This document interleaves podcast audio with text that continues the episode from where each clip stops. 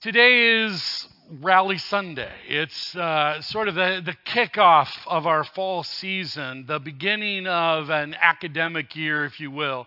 Um, I used to always say that about the Sunday after Labor Day, but then school started starting in August and it kind of fouled the whole thing up. And since I was going to be gone for three weeks, it made more sense for us to kind of have a start today than to have a start uh, four weeks ago and then have me be gone for the first three weeks. So, so we want to think again about who we are as a church, and especially as St. Timothy's. And I want to remind you what has, is communicated and what is out there for the world to see about us as a church. St. Timothy's is a faith community committed to worshiping God and working through the power of the Holy Spirit to transform people into disciples of Jesus Christ. That's what we're about. The mission is stated this way Our mission is to equip and empower people to have an eternal impact in the lives of others locally and globally for the Lord Jesus Christ.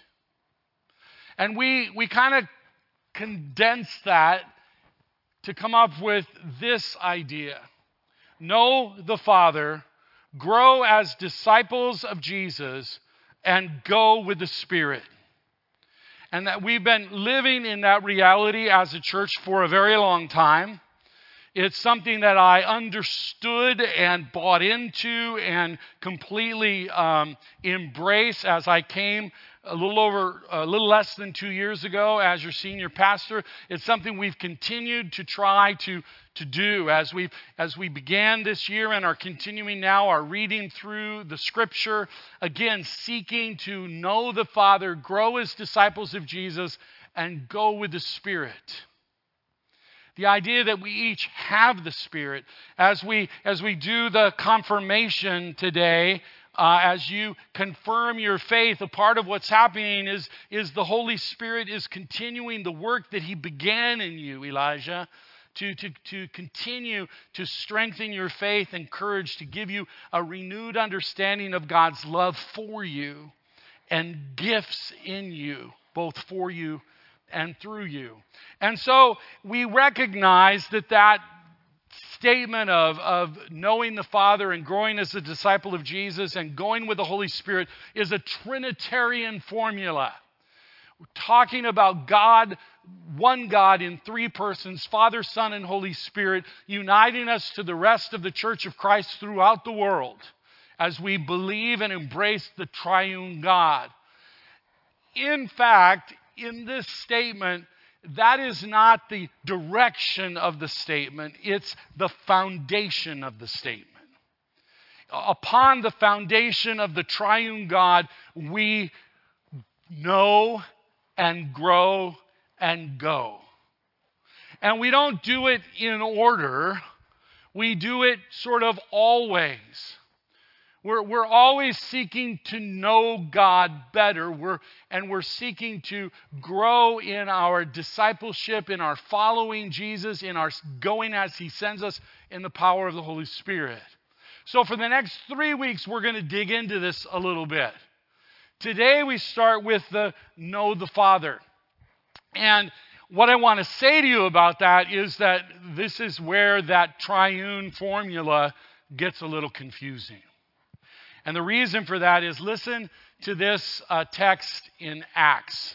Acts 17. This is Paul talking to uh, uh, the Greeks who believe in a multitude of gods, and he says this to them in witness the God who made the world and everything in it, he who is Lord of heaven and earth, does not live in shrines made by human hands, nor is he served by human hands as though he needed anything. Since he himself gives to all mortals life and breath and all things, from one ancestor, talking about Abraham here, he made all the nations to inhabit the whole earth and he allotted the times of their existence and the boundaries of their places where they would live. God is the creator of the whole world and continues to be involved in all of his creation whether they acknowledge it or not. But then this text goes on to say this so that they would search for God and perhaps grope for him and find him, though indeed he is not far from each one of us. For in him we live and move and have our being, as even some of your own poets have said, for we too are his offspring. We cannot, by our own understanding, understand the fullness of who God is, nor can we find him except that he reveals himself. God desires us to know him, and therefore he makes himself known. Now, some of you have been on the Bible reading journey uh, with St. Timothy's through this last year. You, you found your way to get through Revelations, or I'm excuse me, Lamentations in this last week. You, you, you went, made it through Numbers and Leviticus, and you, you trudged your way through. And a lot of you are going like, "Whoa, this guy to the Old Testament, he's like got a lot of anger issues." But the truth is, if we don't understand that the Old Testament is making known the God who makes himself known in Jesus, then we will misunderstand the Old Testament as the people of God did when Jesus came to them. The leaders of the Jews, the one who had memorized and knew the Old Testament backwards and forwards, failed to recognize the Messiah to whom it pointed. And if we seek to read the Old Testament without the knowledge of the truth of God we see in Jesus, we will misinterpret it. And fear will become a fear that is not reverence, but a fear that is just making us afraid of God instead of loved and embraced by Him. And so, as we talk about knowing the Father, we recognize the words of Ecclesiastes that says, after looking at wisdom throughout the world, the, the conclusion is the fear God and keep his commandment, for this is the duty of all mankind. You know, that doesn't tend to be the way we operate in our world today. In our world today, when we talk about religion, when we talk about faith and belief systems, uh, we, we talk as if about find the one you like and be happy. You search for God. Maybe, you know, you can blend a little bit of this one and a little bit of that one. And, and once you, you know, are comfortable with your belief system, that's all good. As if you get to decide who God is. You're created by God. God is God whether you like it or not. God is God whether you acknowledge it or not. You have nothing to do with creating God. Your only option is, is if you know Him, to believe, to submit, because God is God and you are not. Now, I don't know if any of you have had the same experience that I've had, but there have been occasions in my life where I've decided that I wanted to be in charge of my own life. In other words, I wanted to do what I want to do. Anybody else ever? Yeah, got a couple people up front acknowledging it. Thank you. Okay, good. Because, you know, when the pastor confesses this, you really want to make sure that people in the congregation know what you're talking about. Now, I don't know if this has been your experience either, but when I've done that, I've made a mess of my life. Selfish living has not gotten me very far. It's gotten me into disappointment. It's gotten me into troubled relationships. It hasn't, in fact, brought happiness that lasted. And the truth is, that's not what we were created for. God desires us to be in relationship with God as God and us as His created ones, where we have an opportunity to worship and serve Him and find purpose in our lives for doing so. Now, the truth of the matter is, is God as God is greater than we could ever comprehend. So to learn about God is an unending task. But we learn from the scripture, and we've heard in Martin Luther something with deeper truth that we hear in the gospel reading today. In the gospel reading today, Jesus turns to Philip and he says, When you see me, you see the Father. He's trying to dispense with the confusion of the triune God by acknowledging that this man, Jesus, is fully God. Now, that's just hard to imagine, but it's not as hard to imagine as it would be to try to imagine the fullness of God. And so, what we're saying, what we're proclaiming, what we're, what we're bearing witness to is that God chooses to make himself known, to reveal his character, his love, his goodness, his graciousness in the person of Jesus so that we can begin to comprehend him. And I want to remind you because a, a, number of our members, as we read through that Old Testament, were going like, man, I don't like that Old Testament God.